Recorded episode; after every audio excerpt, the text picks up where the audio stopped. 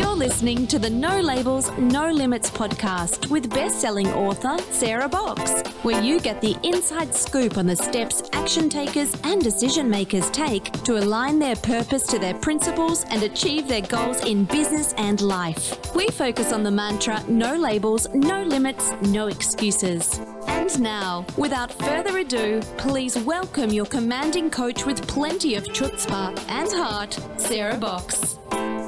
Hey there, No Labels, No Limits podcast listeners. I want to grab just a couple of minutes before we start today's podcast and let you know about a new membership community that's opening up. It's called the Sandbox. Now, the Sandbox was explicitly designed so that folks like you, who have big dreams and goals, who are working on busting through limiting labels and beliefs, who are overcoming challenges, have a place to come, A, to be encouraged, to get tips and tools, to meet other people and share ideas, and just relax. So, as a member, you're going to have exclusive access to an extensive library of training, tools, and resources that have been meticulously crafted over the years. But that's not all. You are actually in the driver's seat, so you can help shape the direction of the content and the sandbox. So, what's actually in the sandbox? Well, there will be expert sessions that will be tailored to your needs with a focus on the questions that come from our community. There are group learning sessions, live trainings, Q&A sessions, and we will be sharing inspiring membership success stories. You will have an opportunity to learn and grow alongside fellow Sandbox community members.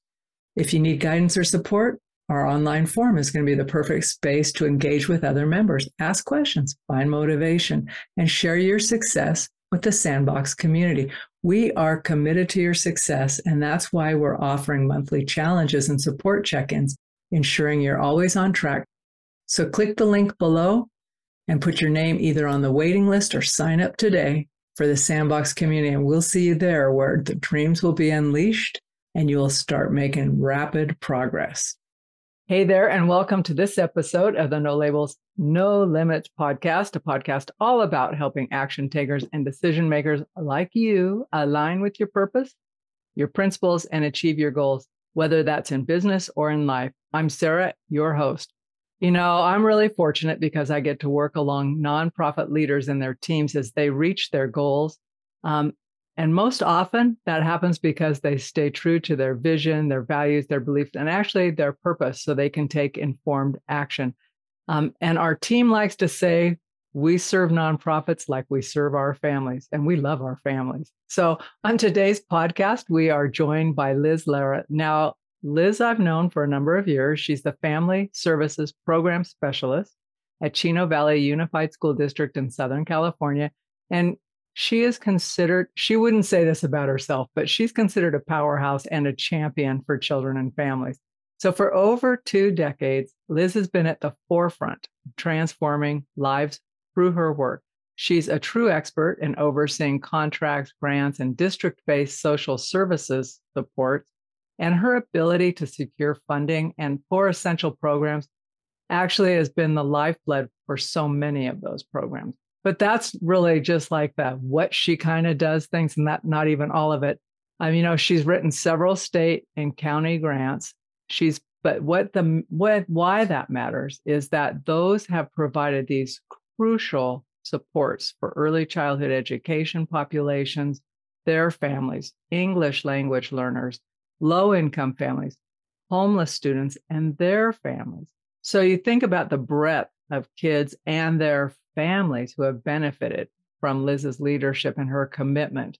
Um, and it's her drive, I would say, that has led to the expansion of family resource centers to multiple sites, including satellite locations. She's also behind initiatives like youth, like a youth mentoring program, food pantry project called Community Care Closet, and various incredible community events. And if that's not enough, She's also involved in numerous collaboratives and task forces. All of those are with the goal of promoting strong municipal and educational alliances, which is what Liz and I are going to actually talk about today. Um, I want to talk to her because she's not only been in this work for a lot of years, has, an, has a lot of experience, but she's also a really strong team builder. her team is um, they're diverse in their thinking, in their passions, but not in their commitment. And um, so that's ex- that's exceptional. So what we're going to talk about is what cross-sector alliances or collaborations are or not, the benefits of working with those, some of the challenges of that, um, and what it takes to create and nurture and then sustain a successful cross-sector alliance. I need to shorten that. and really how to stay the course when the going gets tough. Because, you know, anytime we're in relationship with people, we hit those bumps. So, as you can see, we are going to have some fun talking with Liz today. Um, and with all of that, let's just dive right in. Hi, Liz. Hi, Sarah. That was, that was very sweet. That was nice hearing it. All those well, it's things. true. It's Aww. true. So uh, it's easy to be nice when you're saying Aww. something true. Um, Thank you. So let me ask you, what exactly is a cross sector alliance? How mm-hmm. does that get interpreted in your world? Yeah, that's really, I mean, if my world, any anybody's world is really kind of uh, stepping outside of the traditional. Uh, for us, it would be education. You know, it's kind of easy to to I don't know it's not always perfect, but it's easier to collaborate with other schools and you know other educational nonprofits. It's tougher when you're kind of going cross sector, like your municipalities, your cities, um, you know, something completely different with your businesses, with other completely different nonprofits. I think that's where it gets a little bit trickier. It's kind of out of the norm and kind of stretches you. And so, um, what we have been super blessed to be able to do is just um, continue to build on our collaborative. Uh, really, we've had a strong collaborative within the Chino Valley for a while, but kind of building from that and just uh, breaking the the mold of a traditional collaborative into something uh, stronger, uh, more defined, uh, really becoming an alliance. And so, kind of like what that would look like, what that looks like. What is the distinction then between an alliance and a collaborative, Liz? Yes. So a collaborative is a lot of like to simplify it, it's like we're going to help you. We're going to come alongside you. And so we can collaborate with you by you know don- donating a b or c or you know we're going to get an mou to kind of exchange services or we're going to support. An alliance really steps up from that. It's saying we will st- we will come alongside you and whether you um, fail or thrive, we're going to continue. We're going to go at it. It's not going to be a one and done. It's going to be something continued, and we're going to plan long term and we're going to have long term goals. And so, in other words, we're in it with you, not just in the event type of thing. We're going to be with you throughout this year, throughout next year. In other words, we're we're building each other into each other's future. Okay.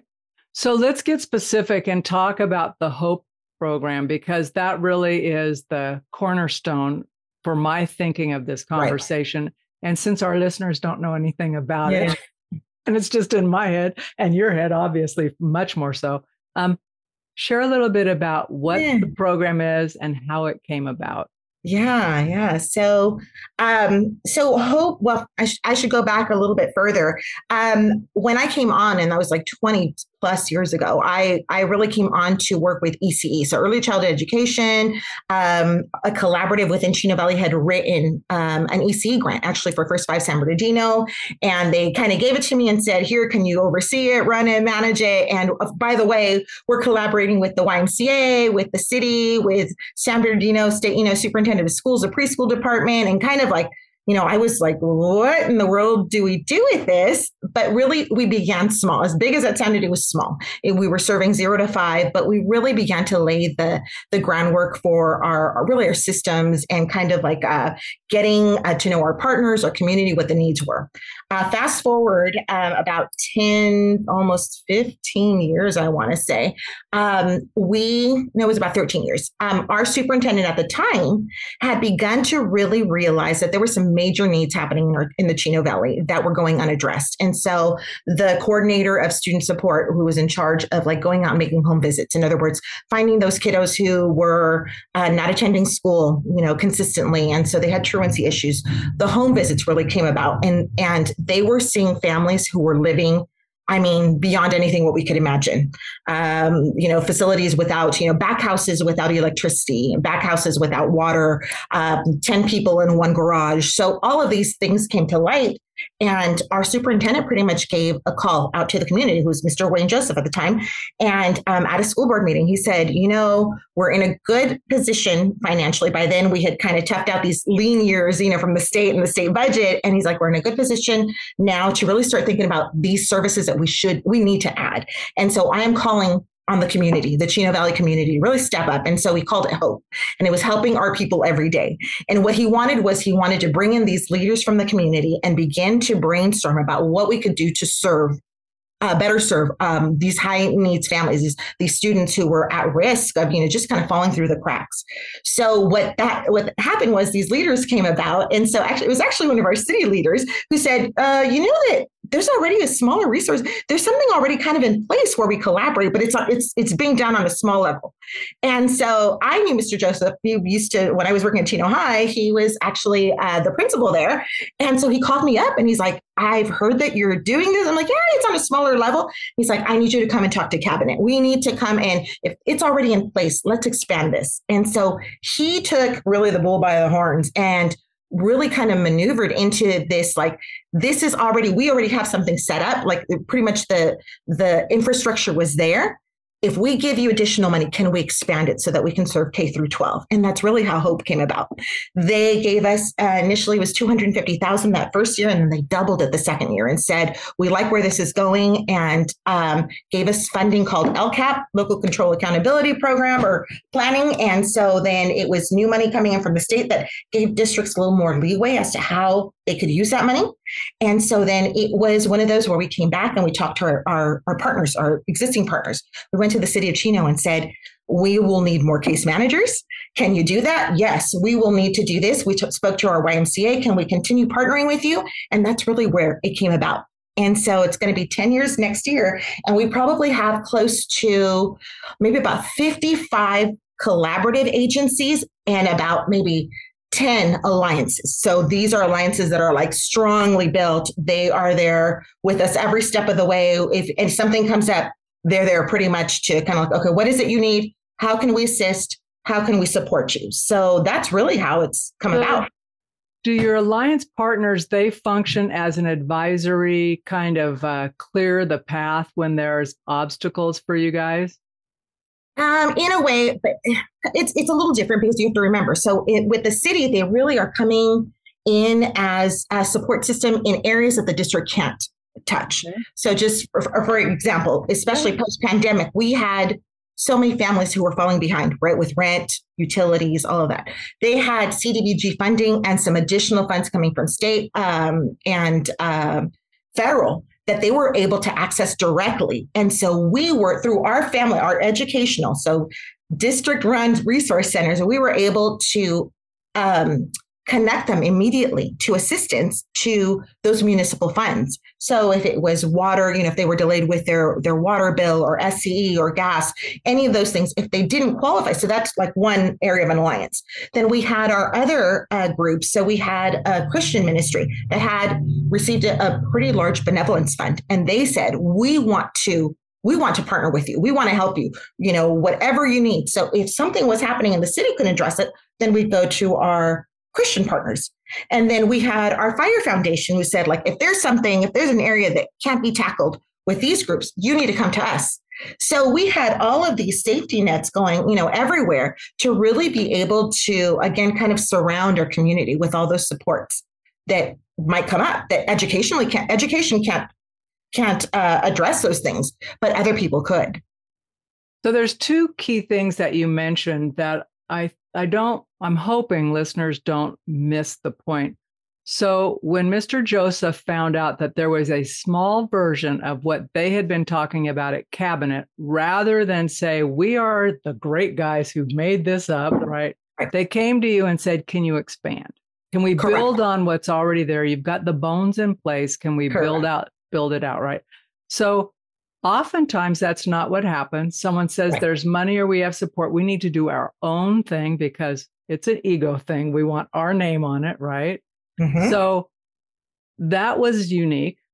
Yes. That was different in that. I mean, I know other people have done that as well, but I think sometimes I've seen people do it in name. Like they say, we want to build on you, but we ultimately want to change you. We don't like you the way, Correct. we just want to buy your stuff. You know, it's like it's a hostile takeover. Yeah. Um, and I and I mean that in a way that where the intentions are good, but the consequences down the road aren't that great, right? Correct. So, but you were also the other point is you were willing to step up and take a risk and expand, right? Because that's a big influx, right. a big right. growth, right? Right. So, how did you bring your team along when you were doing that, Liz? Yeah. Um, and and if I can also kind of add, yes, it, it's a big stretch, but you have to remember too, um, we already had some good partnerships in place. We had uh, trust, you know, we had built up trust with some of these um, agencies. So yes, it was kind of like this is a big leap, but we also knew we knew what we were getting. We knew that we were already um, we were already working correctly with with some really good partners. So, so you had systems have challenges. in place. We did. And and the yeah. systems and also we had the collaborative. So before it turned into an alliance, the collaborative was in place, meaning we knew how. We knew how to collaborate. It wasn't like the first program. We had a number of programs that the city would actually staff, like the subcontract with the district. And so the, they were taking care of after school programming. They helped with to, uh, tobacco prevention. So there were other things already in place. So we knew what we were getting. So that that definitely was a benefit. So you um, went in with your eyes wide open. Correct, correct. And so really it was about the expansion. Yes, we we probably we tripled in size the first year. So right off the bat, it was having to find good people who also kind of aligned with our vision and what we were wanting to do. And um, really kind of um, we really wanted their heart to be in the right place. And we asked them from the very beginning you have to be flexible. We're really kind of growing and learning this program as we're going along. So that was a, a big piece of it. And again just having good relationship with the city. Like i have been on every single panel. So, so our case management team uh, staff is the largest part of the component here. And so the city from the beginning said, like, hey, we want you on every panel. So I have a say in who's coming onto our team. Isn't that something too, right? Instead of like, no, we're going to just send you who you want. So right off the bat, I was, so it's been tons and tons of interview panels that I've been on, but I can go in and I can sit with coordinators and people who are going to oversee them, and we can really find the right fit uh, right from the beginning. So that's huge. Because they're city employees Correct. Who are working in your space. Correct. Right. And in typically this the employer maintains all of that control. Correct. Typically. Correct. So that breaks the mold right off the bat. So they are sitting in educational space, right, at our district offices, and then they go out to all these uh, school sites. If a family can't get to us at one of the resource centers, then they uh, we'll drive out to a school site and then we find space. And really, it's become where we're seamless. And so, you know, they wear their their hope badge, or you know, and staff sometimes don't even know, like, oh, you're part of the program. They don't ask, oh, your city, or no. It's become it's like it's one project. We're all working towards that same goal of supporting our students and our families. So really, I mean, it, it's taken a bit, but we're we're to the place where it's become seamless. It's become operational. And listen, folks, remember, she's talking, this is a decade into this where the alliance is there yes. and they had the pre work. So this isn't one of those things like um, you see a big grant come out. We want to fund a collaboration, right? And it's like, and you've got three years to show us results. We're thinking three years. You guys were still building and testing your trust in your relationships, right? Three years. That's exactly right. Yeah. exactly and so right. there's the ability for someone to hold a longer term vision Yes. Um, kudos to Mr. Joseph. Yes. Right. But that leads me to another question. So here you have this very charismatic leader, and I'm going to ask you about your video project so people mm-hmm. can go and hear his words and his voice. But we'll Got talk it. about that in a little bit. Um, but you have this charismatic leader who then retires, right? Yes. And not that long after, right? How long after this got going was he able to help champion? I think, let's see. So he retired, I want to say five years ago. Okay. So really kind of midway, like four years in, exactly. Four years in, and then he retires, and we're we're kind of like, oh my goodness, what's going to happen, right? I mean, he was the the fun the the the founder of Hope, and like kind of like it was his his brainchild, his baby, and so yeah, a lot some nervousness kind of happening. And I remember him always saying like no, this is good work. This is good work and it has to continue. And again, kind of the buy in from the community. a lot of assurances, a lot of like, hey, he may be leaving, but we believe in this work. We believe in serving our community. We, we believe in in what we're doing for kids. So really that reassurance along the way. And it probably took a couple of good years to kind of be like, you know what, you're yes, it, we took a hit. We took a hit with our leadership at the top, but we can do this. You know, again, having grown some roots and kind of really uh, been established in the community. And then again, we had so many amazing partners who continued. And so even though we kind of lost one, someone else kind of comes in and supports and fills in that hole, that gap. So yeah, you, the work continues. If you're willing, the work continues. So I think that's important if you're willing, the work. Continues. If you're willing. Because there are those ebbs and flows. Anytime you lose major leaders at the top of an organization, it creates what pause. Not necessarily people don't think you can do your job, but they're just wondering, will you do your job? Yes. Right? Yes. How much was the work dependent on that person? Um, yes. Which is kind of the brilliance of your structure, right? Yes. Right. So you someone might say, well, I don't know if the city pulls their staff, and you're thinking, well, we just need a person or a, an alliance member who will staff that function. Exactly. Right. Yeah. Yeah. Um, but it's all that's an amazing long-term relationship though you know because everybody wants their silos they want control of their dollars you know um, so much of a pie in the sky. Uh, but I remember my my mentor, uh, my first director at, at Hill Services, and she always she was very collaborative. I mean, her bones screamed collaborative, and so she gave me you know the project and kind of said, "I'm going to tell you right off the bat, collaboration is hard. It's it's there it's picky and it's details and it's you know if one thing goes wrong then 10 things sometimes kind of fall apart. It's the hardest thing. She goes but is it worth it? Absolutely. She's like it's absolutely worth it. If we can make it work she's like it's so much. She said the benefits will just keep coming. And i always remember that. I'm thinking like oh my goodness you know what is she setting me up for? But it's true. If you can invest in it it is absolutely a long-term investment that that will just pay dividends down the road but it's it is hard but that's like any relationship liz yeah you that's know true. if we just do a flyby on it you know it's nice in the moment but then you yeah. know it it takes time you know yeah. you have to figure out when the shine goes off the polish goes off it's like do you still want to be connected yeah. to what's underneath and if the answer is yes you have to just like get on with it yep. you know move yes. beyond and keep focused so absolutely so talk a little bit about how you went from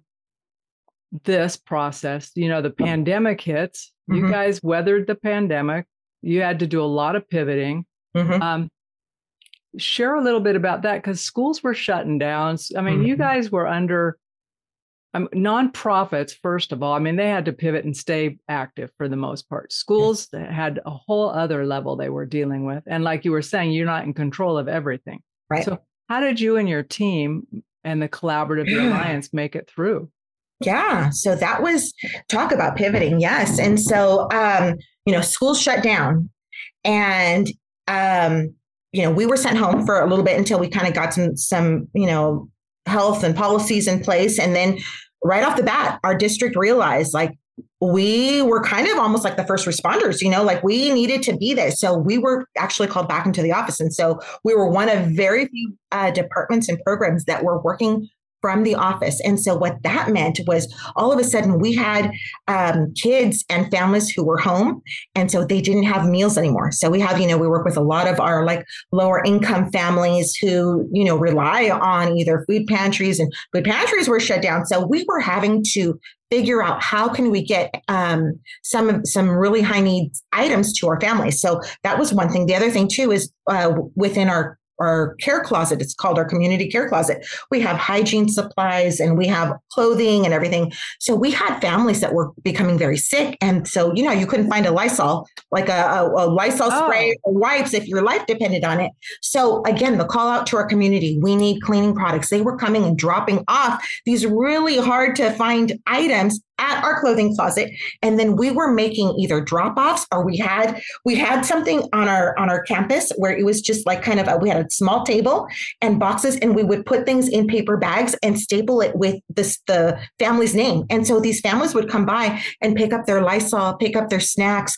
pick up anything that we could do uh, our our um, nutrition services began to do meals at school sites. And so we would have, we would be calling our families, go pick up your meals. And so they were doing it at a week at a time so they could drive by, pick up meals. So talk about pivoting. We had to really kind of hear what our families, you know, what they were kind of going through, and then assisting, being there to assist. We had so many families that like uh, they didn't know how to work like the Wi-Fi, and families who didn't have Wi-Fi, right? Our Spanish speakers that didn't know, like, okay, I've got a kindergartner and a first grader who needs to kind of log in, but I don't know how to do it. So there we are. Our team is kind of coaching them and so you're going to do this and here's here's a a, a, um, a hotspot you'll, you'll do this a b and c. So what what our team did was we kind of uh, became the the stopgap. And so anything that really was going to uh, be a barrier to our students um, their education their well-being their mental health, their their safety, you know, all of that we were we were figuring out. We were trying to find clinics. You know, we had a, clin- a COVID clinic that's set up at our campus, and just really kind of coordinating every kind of service and resource out there became kind of we became kind of like the central hub, and and really that's what we ended up doing. Our numbers, our service numbers went through the roof in those two years. Honestly, they were um, incredible. Just the amounts, the units of service, the calls, the home visits that we were able to do. Um, sadly, we had a number of families that lost loved ones during that time. You know, they had grandparents who were living in the home. They had an aunt. They had we had a few students. We had uh, parents who were uh, who unfortunately passed away from COVID. Um, what about funeral expenses? what what are we going to do we can't even we can't even and are there we are calling our our christian uh, fund our partners. Can you yes we will help with you know from our benevolence fund we'll help uh, with so much to help towards uh, funeral expenses. Yes we can do this. So it was a test. It was really a test of um, of um, will and strength and ingenuity and being innovative and how we could uh, best provide these services but it really did stretch us. It was a tough time but it was a really good time to see the community kind of step up. When you reflect back on that now does that like the way people came together for mm-hmm. you for your families for your community does that ever bolster you when things get tough now? Absolutely. Yes it is. It's a great you know those those great success stories and just the the stories of uh, resiliency and kind of just you know overcoming challenges. Absolutely because i mean if if my if I make my program sound like it's just so great and we're just doing all these we are but there's so many challenges that happen every day. There's there's you know ups and downs and everything well, you're working in a system. Anybody who's dealt with a system right? A government system absolutely. or, or a big business right? We all have these like bureaucracies. You're thinking that is yes. the craziest thing i ever heard of. That's slowing us down. It's creating friction. Absolutely. Yes. And so again like i mean we just it's a great reminder though of how far we've come. And again never never taking like saying like oh we did this or oh the district. No it's been our community our community partners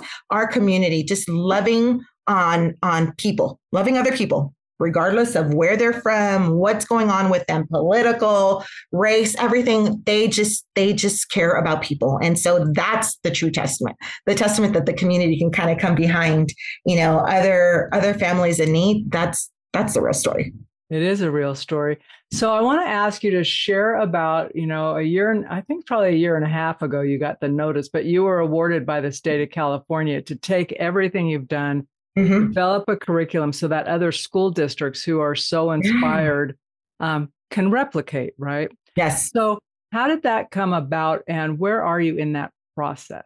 Yeah, so really exciting. Um, it, it actually came about. Um, it was an opportunity because of the federal funds that had been coming down to states, the um, ARP money, you know, American Recovery uh, program money, I believe, or American Recovery Planning, something like that. But these extra funds that were held to kind of, you know, uh, were supposed to bolster again education and like the barriers and the obstacles being faced. And so this came to um, the California Department of Education um, from the homeless um, the homeless department. So, in other words, we have a few grants through through them uh, supporting our work with uh, McKinney-Vento students. So, those are considered homeless. Those that are having um, that are doubled up, tripled up um, in shelters. Those students that just don't have a stable place to live. So, um, the the art the RFP went out and was asking for um, LEAs, local educational agencies, to um, who had something to share. In other words, who had these model innovative strategies on how really to partner or how to best serve homeless populations. And so we took it and we said um, we can definitely share about our collaborative and our alliances and how we cross, you know, how we serve with between sectors, we cross sector. Um, and the state absolutely loved it. And uh, awarded us funding for two years. What, the first year is to build the, the curriculum and really kind of be able to share with other LEAs, charter schools, any kind of you know local educational agency. Really, we've made it so that any other nonprofit or anybody else can really kind of grab some ideas from it as well, and um, and be able to um, place it on the state website and uh, be able to share and so that's the first year. The second year is really kind of uh, once it's assisting to implement, it's really kind of um, being available to offer technical assistance to other LEAs.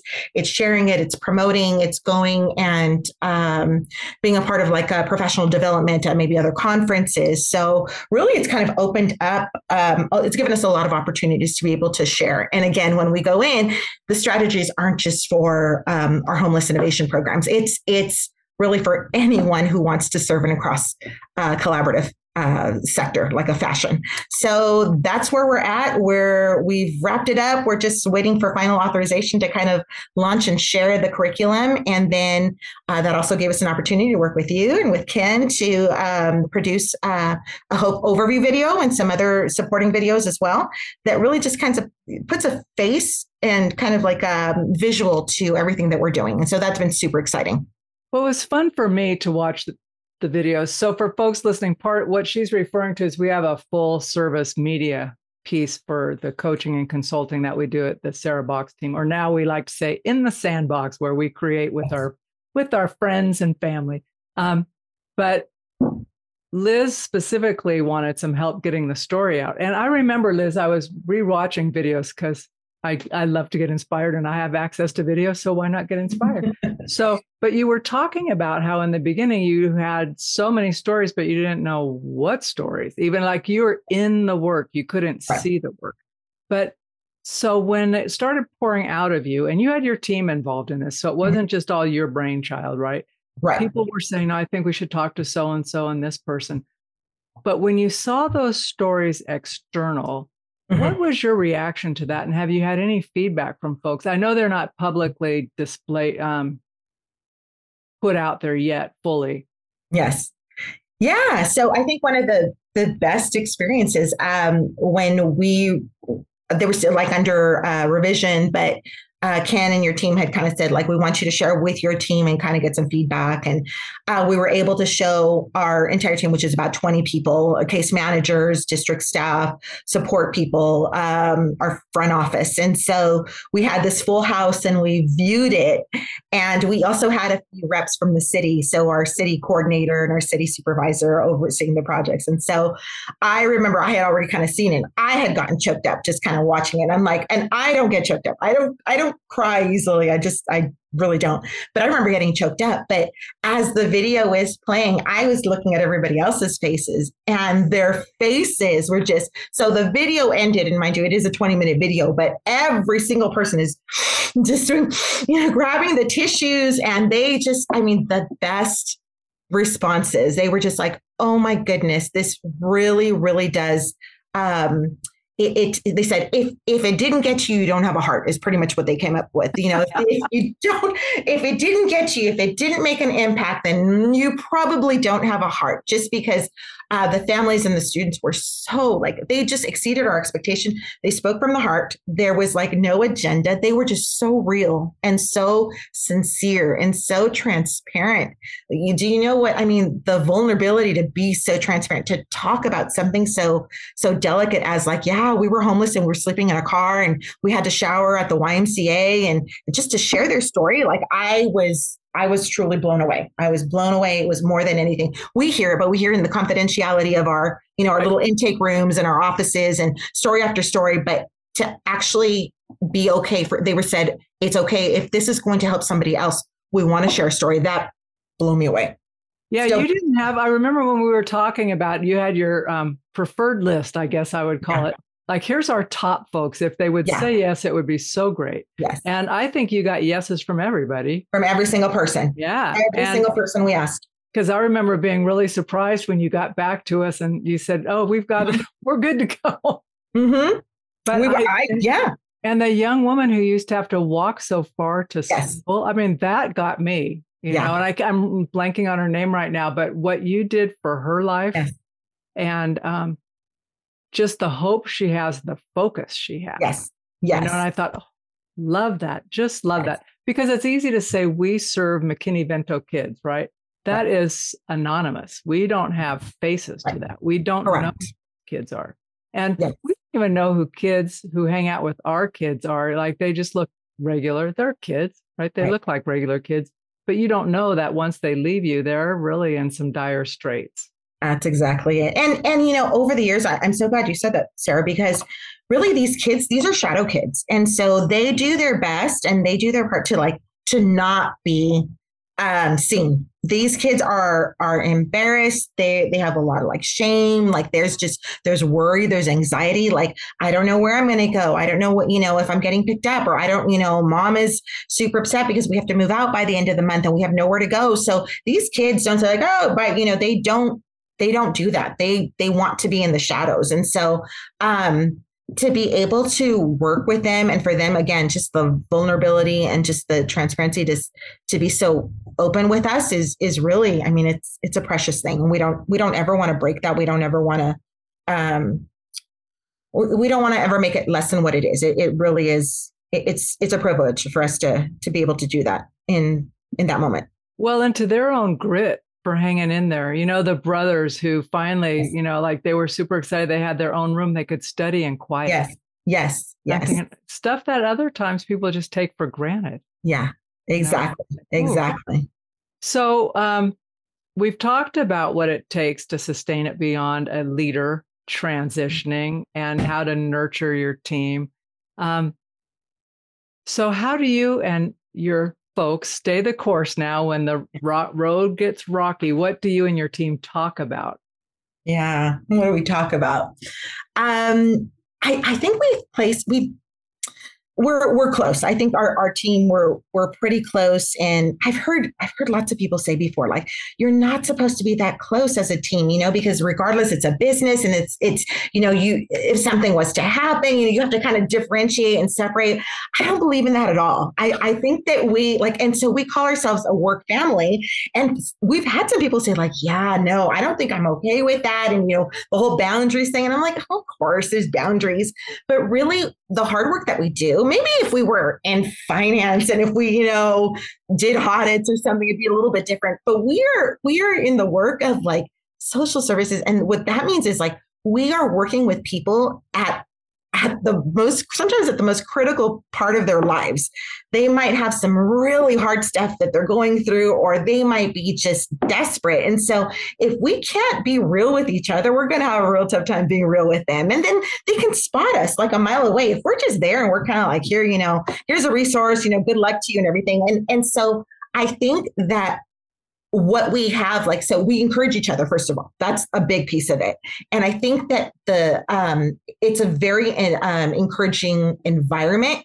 So we have um biweekly we do what we call file review so that is where we all sit in a room and we talk about like those tough cases or um, sometimes we're just like, you know what, you guys, like I'm overwhelmed, I'm really behind. And so somebody else be like, you know what, I can take your next cases, or I'll do this, or I'll cover for you.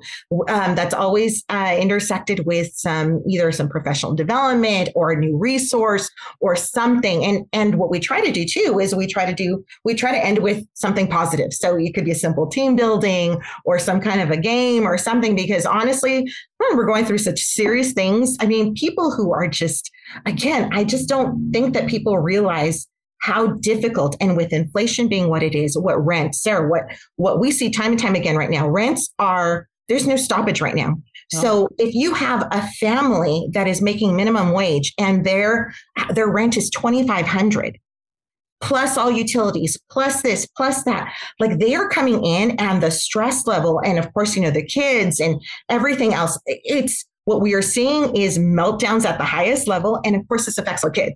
So we're talking mental health and and um, physical health and lack of engagement. So if we are not really there listening to all to the pieces of it to all of it and we're not there again we can't just say like okay well we're just going to get you tutoring and so good luck to you on your rent or good luck to you you know with the way your food costs.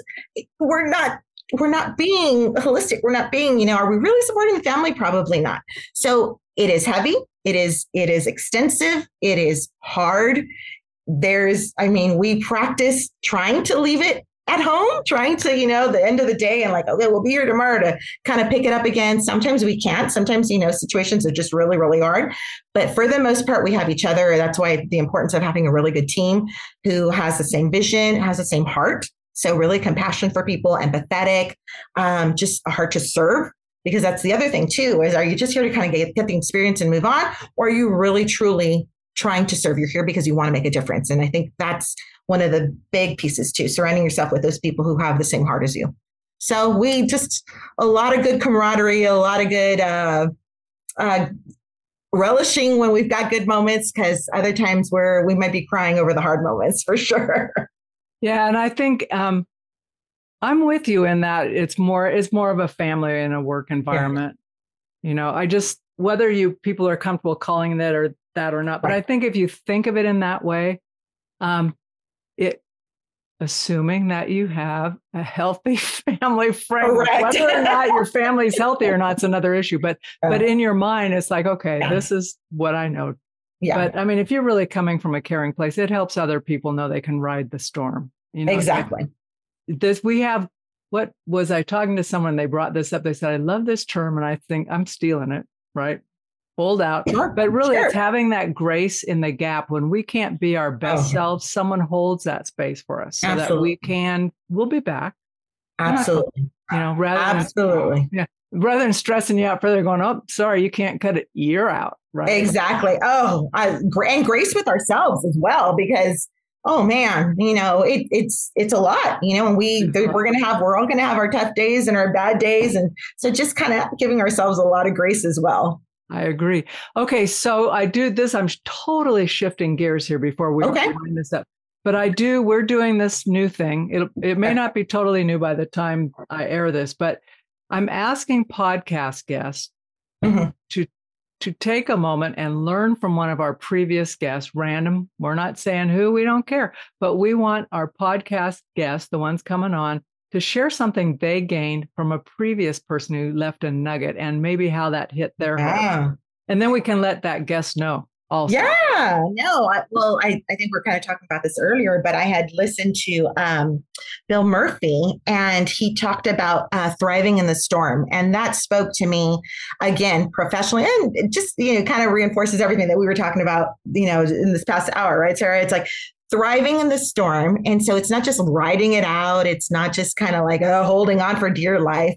Finding finding your finding the grit to kind of not just not just survive but thrive. And so really that is something that has spoken to me personally. It's spoken to me again professionally.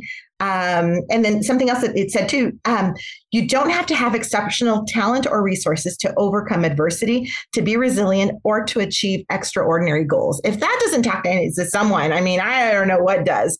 So you don't have to be, I don't consider myself like, I am not that great. Like, I, I am just this normal person who just really enjoys what what we do, what I can do, the God given um, opportunity that God has really given me to kind of be in a place where I come across families and students who could use help.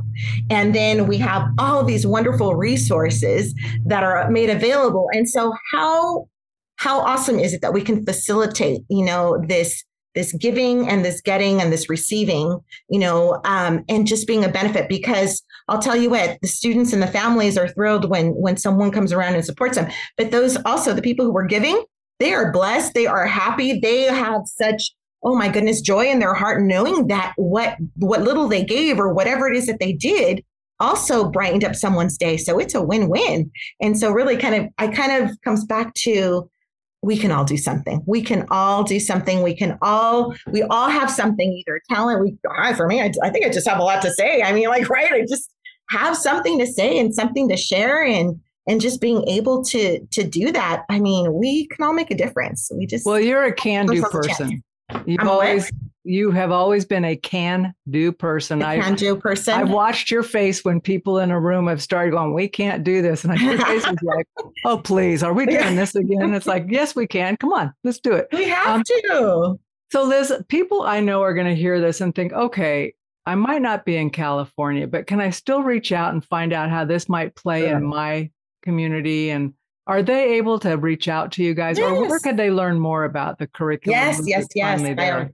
Yeah, by all means, you can always um, go to our website. So it's the Chino Valley uh, Unified School District website. And so then you will go in under programs, you will find Hope Program, or you can search and go into that page and there's something that says tell us about yourself. You can send us um, a little a little bit about yourself your questions and we will be more than happy to get a hold of you. And we do we have we have programs and um, leas nonprofits throughout the state who hear about us and say hey can we can we have a virtual tour of your closet? Or how did that get started? Or we would love to know more. How did your alliance with the city get started? And so we we are more than happy to to share you know what our experiences and do we have it all down? No, but we can definitely share with you what worked and what didn't. You know, we'll be more than happy to do that. Well, and once the the toolkit is published, yes. the curriculum is published, you have specific items in there and examples that people can take advantage yes. of. So that always helps people get a leg up on where they're going. I think when you can look yes. at something and go, oh, 85% of this fits for us, and the other we can have a conversation about. So, yes, Yes, and so that curriculum, I think the first session is is all about community collaboratives and alliances. So it's this great PowerPoint presentation, and we've got some videos embedded in it, and so really kind of um, talking a little bit about what we talked about today the differences between just traditional collaborative and and like you know what that entails versus you know an alliance and something really you know where people have have strong buy-in and how you can get to that some great ideas on how to get maybe um, started or get talks going with your municipal leaders your city leadership um, a lot of great tips we'll talk about our staffing model we talk about finances and grants and how we get to do this on a shoestring budget and just a little bit of everything so by all means as soon as we as soon as the state um, puts that on the CDE's website, uh, we can also we'll we'll I'll let, I can let you know, or they can also go to the Chino Valley uh, District website and look under HIP. So that's Homeless Innovative Programs, and it's called the HIP Toolkit. And they'll have free access to everything, and I mean everything. It'll it'll be like our our strategies, our um, oh my goodness, our um, job descriptions, um, everything that nothing back in your nothing nothing. And someone asked me why we would do that? Why would you do that? Why would you work so hard for all of your pay for all of your curriculum and all of you know your forms that you've developed? Why would you share it? Because it's the right thing to do because if it serves other kids if it serves districts and it can help other people why why would we not? I know. That is the question. Why wouldn't we? Why wouldn't we? Why wouldn't we? Absolutely Liz, I got to say, every time you and I get to talk, I just come away more energized, more inspired. So it's so fun. Thank you for saying yes to being a guest on the podcast. Loved it. Loved um, it. Thank you for letting me talk about it. Oh, love it. Um, I will put folks in the link. We'll have a hyperlink to the, okay. the school district's website. I'm sure by the time this airs, all that will be up and going. Um, yes. And then when she said CD, that's the California Department of Education. Department of Education. Sorry, my acronyms. hey, when you're in the speak, the acronyms flow. So yeah, I just thought I'd point that out for anybody who might be in another state. Yes, yes, yes, yes. All right, Liz, thank you so much. And I thank will. You, Sarah. It was great talking to you. Bye. You've been listening to the No Labels, No Limits podcast with best selling author, change agent, and strategic vision coach, Sarah Box. You can grab the show notes and find out how to work with Sarah at sarahbox.com forward slash no labels, no limits podcast. We'd love this podcast to reach as many people as possible. So please remember to rate, leave a five star review, and share the podcast with someone you think would get value from this conversation. Until next time, keep taking those daily action steps to align your purpose to your principles and achieve your goals in business and life.